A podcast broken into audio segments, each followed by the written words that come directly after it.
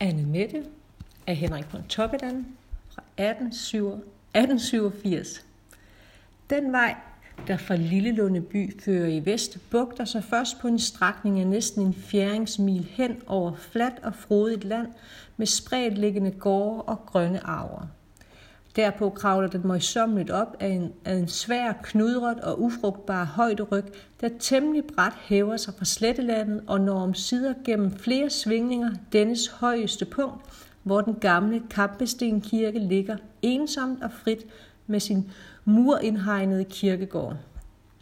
Den ligger deroppe på den nøgne pynt mellem revhuller og lærkereder. Syngende sine daglige morgen- og aftensange med klar indsmirrende røst, der stille vejr høres ned over slet, men faldende ind med stærkere malmfuldere stemme, hver gang en af de lille lunde folk gør sit sidste langsomlige kirkefærd op gennem hulvejene. En stor til 4 mark og 8 skilling for bønder og velhavende håndværker, samt en mindre af en gammel risort, til hvis lidt mere sprukne toner husmænd og jordløse indsidder beskedent ærer op til deres fædre. For nu slet ikke at tale om hine fattige stømper, der ligesom ad en bagvej listes over i evigheden uden anden musik en præstens arme og grusets træ hule bump på den tynde kistelån. Selve kirkegården er nøgen og uhyggelig, oprevet af vestenvind, der her uhindret kaster sig ind over gravene. Men rundt omkring åsen breder landet og fjorden sig i milevid forening for ens øjne, og i vest, hvor brinken sænker sig stejlt og vildt, skuer blikket ud over en stor inddæmmet, nu ganske tilgroet fjordvig eller have, fyldt med høje rør og tæt siv. Over hvis mægtige flade, der i det sildrige efterår lægger sig de vidunderligste toner af gult, rødt og orange, og hvorfra der navnlig ved aftentid, når solen går ned der langt borte bag de blånede højder, stiger en næsten øredøvende spektakel af fugleskrig, af ænder, rødben, storke, viber, drummer, gæs, et virvar af hundreder af stemmer, der som en helvedes koncert trænger herop i de øde højders paradisiske fred. En meget varm sommerdag sad en midalderne kone her uden for kirkegårdsporten under en gammel hyldebusk, i hvis tynde, blå skygge hun havde søgt ly for den ubarmhjertige sol, der stigte ind over gravene. Hun sad i sørgehætte og sort sjal og støttede den, den noget lange fremskudte hage i hulningen af en knoklet tørrebrun af arbejdet mishandlet hånd, mens hun hensunkne tanker stirrede ud over fjorden. Det var en kone, der var både godt og velkendt i hele egnen, hvor hun almindeligvis gik under det besynderlige navn Niels Nilens brud. Hvor hun egentlig stammede fra, hvem hun oprindeligt tilhørte, og hvad hun ellers hed, havde man næsten helt glemt. Til både navn og berømmelse skyldte hun udelukkelse sin for fire år siden afdøde mand, Nils Nilen, der, en skønt han blot var en fattig fisker – som endda kun såre sjældent fiskede, havde erhvervet sig en navnkundighed, der sikkert endnu længe ville overleve ham. For at forklare dette ville det være nødvendigt, men ikke tilstrækkeligt at oplyse, at Niels Nilen drak.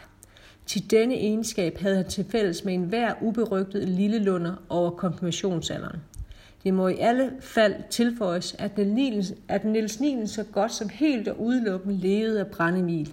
Ja, at hans lille indskrumpede af spiritus ligesom gennembrændte læme til sidst ikke var modtagelig for almindelig menneskelig føde, så det var en sand ynk at se.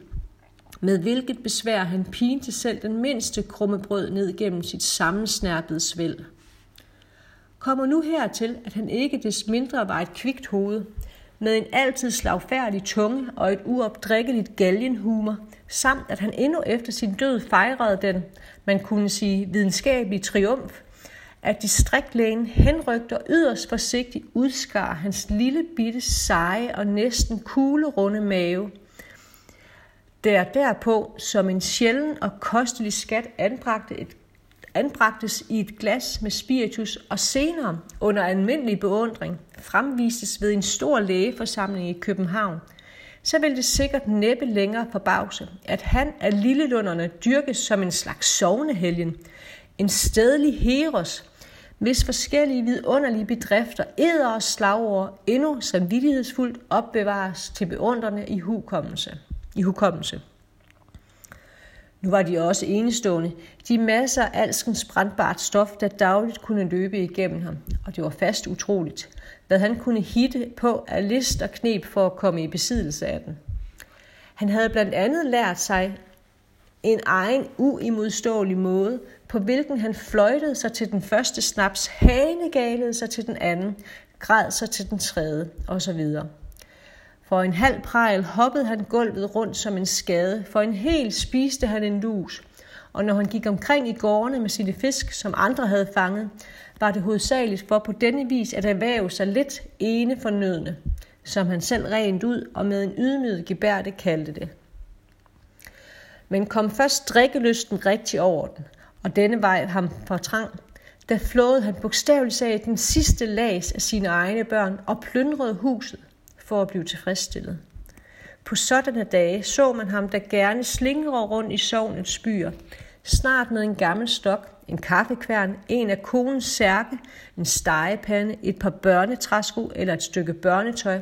Ting, han havde røvet fra hjemmet, og som han nu med meget pussig snak og gestikuleren faldbrød omkring i gårdene. Altid til en og samme pris af 9 øre per styk, for hvilken sum købmanden nemlig solgte prægen i sin butik. Prægen, det betyder alkohol, i en tilføjelse. Først når han på denne måde havde drevet om, under tiden i flere døgn, og næppe længere kunne støtte på benen eller se ud af øjnene, samlede han sig sammen med en kraftanstrengelse, strøg sig med sin underlige lille, visne hånd hen over den store, knoppede og mørkerøde næse, der som et uhyre jordbær tonede midt i den blåviolette ansigt og sagde higgende til den hujende ungdom, der, der gerne fulgte ham gennem byen. Nu siger jeg godnat, godt folk. Nu går jeg hjem til min brud. Det var dette hans sædvanlige udbrud, der i sin tid havde givet anledning til det navn, som konen endnu bar. Men dengang var der ellers kun få, der havde en tanke til overs for den stakkels moder, som sad ude på marken med fire børn i en gammel faldefærdig hytte og hjælpeløs kæmpede sin stumme kamp på liv og død for sig og sine rollinger. Ingen anede, hvor hun havde stridt og tumlet dage og frygtelige nætter med dette vanvittige menneske. Ingen havde hendes ærekære hjerte havde lidt i denne forsmædelige elendighed. Endnu sad de dybe mærker af disse mange års lidelser og savn i det lange, ubevægelige, noget maskeagtige ansigt. I dette lille duk af, den, af det tunge hoved, i de brune, ildetilredte hænder og i øjets sumpe, underlig følelsesløse blik. Fire år var nu forløbte siden den lykkelige vintermorgen, da man bragte hende mandens stivfrosten lige. Men hun var dengang allerede sløvet, hendes modstandskraft brudt – og når hun senere nu og da tænkte tilbage på sit forgangne liv, der var der egentlig kun ét billede, et lille minde, der kunne sætte hendes hjerte i bevægelse og bringe en tårer i hendes øjne uden en dump følelse af smerte.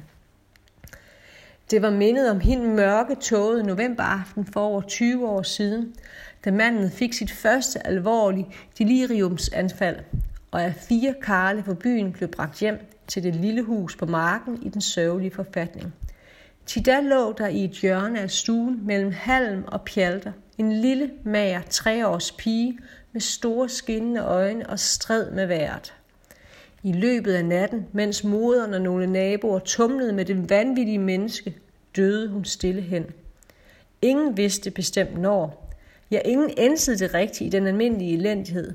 Straks om morgenen blev hun bragt ud af huset for ikke at være i vejen, og ingen tænkte mere på hende.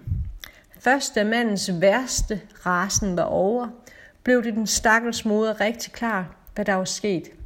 Men selv da, og mange, mange år derefter, var hun fortumlet af nød og skam til blot et øjeblik at kunne samle tankerne om sit tab og begræde det. Senere havde hun ofte forgæves forsøgt at tilbagekalde sig sin erindring dette barn, hvis kortet liv dog havde været et af de få lyspunkter i hendes eget. Bestandigt syntes det hende, som hun havde noget at gøre godt over for denne, sin første føde. Ved sin dødsseng ingen tårer havde fyldt, og af hvis billede end ikke det mindste træk var blevet bevaret i hendes moders sjæl. Således sad hun også nu på denne varme sommerdag og stirrede tankefyldt ned over den lange, bugtede kirkevej, ad hvilket det lille lig i hende mørke novemberdage var blevet bragt herop af fire fremmede mænd for stille at puttes i jorden. Ved siden af hende stod hendes yngste barn, en bleg lille pige på 11-12 år, der så sig forskræmt omkring med et par store, runde, mørkeblå øjne. Også hun var pyntet i en fattig stas, med alt for store grå tøjstøvler på fødderne og en alt for lille gul stråhat med skotske bånd.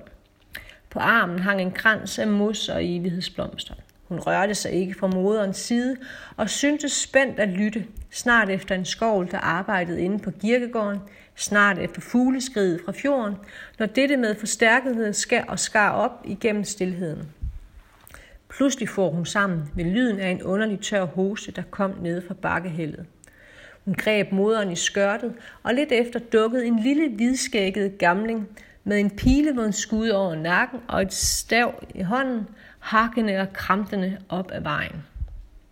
Han gik på gamle folks vis og småsnakkede med sig selv og så hverken moder eller datter, før han besandt sig lige ud for den.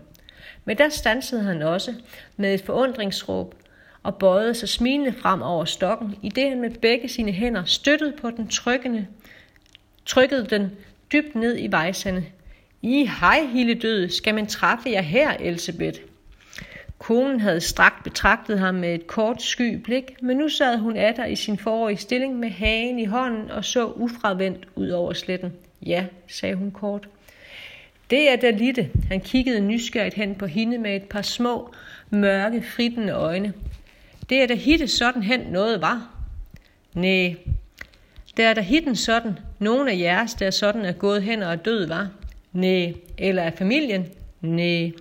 Nå, nå, det var da godt det samme. Så mænd var der så. Hmm, hmm. Men jeg tygtes, du er i, i kisteklæderne, Elspeth. Det betyder, jeg synes, du er i begravelsestøj. Konen svarede først slet ikke, men derpå så hun ned og sagde, i det hun ligesom lidt for glattede på et par sorte sjalfrønser på sit skød. Åh oh, ja, det er da endelig også noget tøv. Og lidt efter lagde hun til. Der er en, det er en bitte pige, hvor der skal graves op i dag. Nå, så så, ja. Se, det er jo en sag for sig. Så er det sagtens Anders Jensen, den små Kirsten, der skal puttes ned der. Ja, vi har jo intet pest over det længere, siger de, og så... Ja, jeg, ja, jeg kunne tænke det. Jo, det er jo en hel omstændighed med at få det bitte pus i jorden, efter hvad der siges. Ane Klokkers var indenom, hvor ved, ved vor mor i aftes, og hun fortalte, at der skulle kimmes, men, men, nu det også bare skal ske sin rimelighed. Det skal det vel nok. Ja, sikkert er det, at både provsten og provstinden er buden til gildet, og doktoren med, kan jeg forstå. For han har da alsfald hisset flaget ligesom de andre. Nå, Anders Jensen har jo gaverne til, og til mere end det, om det skulle være. Men det er pinedød i det alle, der kan give deres børn sådan en begravelse. Åh nej, sagde Elsbeth, ligesom på ny i tanker. For resten var det det løjerligt nok, fortsatte den gamle, i det han bestandigt mere nyfundet myndrede hende med de samme knebe øjne. For det vidste jeg slet ikke om, at de havde småfolk her på kirkegården, Elsbeth. Åh nej, som end svarede denne langsomt og så atter hen over sletten og kirkevejen. Det er egentlig ikke så underligt. Det er knap nok, man husker det selv. Ak ja, sådan går det, sagde han og rystede på hovedet. Der kommer jo så meget imellem, og så mange andre etter, og årene går. Ak ja, jeg kender det jo. Jeg er også. Var det så kan ske en bitte dreng, Elspeth? Nej, det var en tøs. Herregud, var det en tøs? Jeg se, det var jo en sag på sig. Ej, nej. Det har vi jo bitte Lotte. Henvendte han sig derpå til den lille pige, der med alle tegn på utålmodighed trykkede sig ind imod moderen. Denne tog hendes hånd og klappede den i smug. Ja, man fik jo ingen ro for hende, før hun fik lov at komme med. Hun ville part se sin søster, sagde hun. Ja, det er jo da så rimeligt. Hun har jo aldrig set hende før, kan jeg forstå. For det må da så være mange år siden, at det bitte kræg gik hen og døde fra jer af. Men da Elisabeth slet intet svarede hertil, stussede den gamle. Derpå trak han sin buskede øjenbryn langsomt i det vejr, og da han en stund havde mønstret hende, snuste han betænkt som gennem de store, sin store næsebor, som om der pludselig gik et lys op for ham. Ak, ja, ja, sukkede han derpå. Verden er et af smør, som man siger. Tit tygtes man jo, den kunne være anderledes. Men det er sagtens netop sådan, at vor herre vil have den, og sådan tænker de nok bedst sådan. I det samme blev det kaldt inde fra kirkegården. Den gamle bød farvel og fortsatte hakkende og hostende sin vej ned over åsen. Men Elisabeth tog stiltigende barnet ved hånden og gik ind mellem gravene. Herinde, omtrent i midten af den nøgne kirkegård, var to mandfolk beskæftiget med hakke og skov. Den ene, en rigtig lille lunder i Niels Nilens billede, skråtrykket, korthalset og med et bredt galgengrin, i det brændevins røde ansigt, stod nede i graven og kastede gruset op til den anden, der atter skovlede det sammen i høje bunker langs de to sider. Denne var en lang opløben og søvnig udseende mand, der smilte dumt, hver gang den ældre med sit gnævende stemme fortalte en eller anden morsomhed nede i graven. Men netop som Elisabeth nærmede sig, satte han sig på hug ved randen af det næsten færdiggravede hul og betragtede et, brun, et stort brun tandløst stødningehoved, som den anden holdt mellem hænderne. Da nu også Elisabeth var nået derhen, stigede de alle tre et stund på den, og derefter på hinanden i stum forbavelse, mens en lille Lotte, blå i kinderne, kramagtigt greb i moderens skørt. Hvad er den af, brummede endelig den unge med gravdyb stemme. Ja, det kan da ikke være hende, sagde den anden. Det var jo kun en bitte en, ikke, ikke, Elisabeth. Jo, hun var tre år, svarede den. Ja, men så ligger hun jo slet inde det her. Jeg ved ikke. Det er dog Ane Klokkers altid sagt. Top udbrød pludselig manden i kraven og rakte fingrene i vejret. Nu har jeg ham. Det er delen. Hmm. Det er Gud hjælpe mig, den gamle lærer sprede fra Lyngården. Hvem er det, spurgte begge de andre. Kan du ikke huske, Elisabeth? Anders Mortens svigerfar, ham den gamle lags med træbenet, som kom på fattigården og døde af de her kopper. Han var i graven her før jeres tøs. Kan du ikke huske det, Elisabeth? Ja, der er det sikkert nok, for jeg var selv med til begravelsen. Elsbeth rystede på hovedet. Hun kunne ingenting huske. Men nu spyttede manden i næven, drak sig en slurk af sin træprilleflaske, der stod nede i et hjørne af graven, tog fat med fornyet kraft, og mellem grus, sten, kistestumper og knoglerne af et fuldvoksen menneske, kom nu snart et, snart flere små, spinkle barneben frem for lyset. Elisabeth stod rolig, en smule bleg og fulgte opmærksom skovlens regelmæssige vandring fra gravens mørke op til det skinnende sollys. Først en gang en irret knap på en stum halsbånd, som hun syntes at genkende, kastes op med gruset, gik der et stød igennem hende, da hun lidt efter fik øje på en lok af tørt mørkerødt hår, var det som om pludselig barnets billede lyslevende steg op på hendes sjæl, og et par store tårer trillede ned af hendes runkne kinder. Så lagde hun sig snøftende ned på knæ ved graven og gav sig til varsomt at sanke stykke for stykke af de små barneben op i sit forklæde. Da hun havde fået det fuldt bøjet, den lille Lotte så ængsteligt frem mod hende spurgte viskende, Mor, er det søster Ane Mette? Men i det samme pep kirkegårdsportens hængsler, og Ane Klokkers med fire karle på byen kom røde og forpuset ind med madkurver og ølflasker. I må skrubbe jer, nu kommer de, råbte en af karlene til graverne, mens klokkerkonen åbnede ind i tårnrummet, hvor de derpå alle forsvandt ind, og lidt efter rungede de første toner af den dybe, malmfulde dødsklemten til fire mark og otte skilling ud over dalen. Dernede kom nu ganske rigtig ligetoget draget ud fra den flagsmykkende by, skridt for skridt og vogn på vogn i en uoverskuelig række. Først selve den blomsterdækkede kiste på en nymalet fjedervogn, derpå provsen Kalesje og alle de andre. I højtidelig sørgemarsch sneglede toget så langsomt hen mellem de frodige aura, hvor køerne på kløveren og forne i brakken forundret spilede øjnene op over dette skuespil. Alle konerne sad i sorte hætter og med blomsterkranse mellem hænderne, mens mændene, undtagen provsten, havde tændt cigaretterne, cigarerne, som de lod dampe bræt efter den solide frokost. Der gik hen imod en time, inden de nåede helt op til kirken. I midlertid havde Elsbeth hen i et afsides hjørne under kirkegårdsmuren krasset jorden op under et græstørv, og der, under tårer nedlagt hvert lille ben af den stakkels Ane Mette. Derved havde hun lagt tørven over, og Lotte havde lagt sin krans derpå. De var netop færdige hermed, da følget strømmede ind gennem porten. Det var et staseligt følge, og blev en statslig jordfælde. Den lille vimse dejen hoppede omkring som en skade, viskede og tiskede embedsivrig med provsen, snodede sig med udtryksfuld deltagelse som den sørgende fader og den hulkende moder, og istemte til sidst salmerne med en sådan kraft og inderlighed, som om han var betalt derfor, hvad han da forresten også var. Provsten talte først en stiv klokketime inde i kirken, og efter jordpåkastelsen talte han helt op til 100 under den stille bøn i hatten.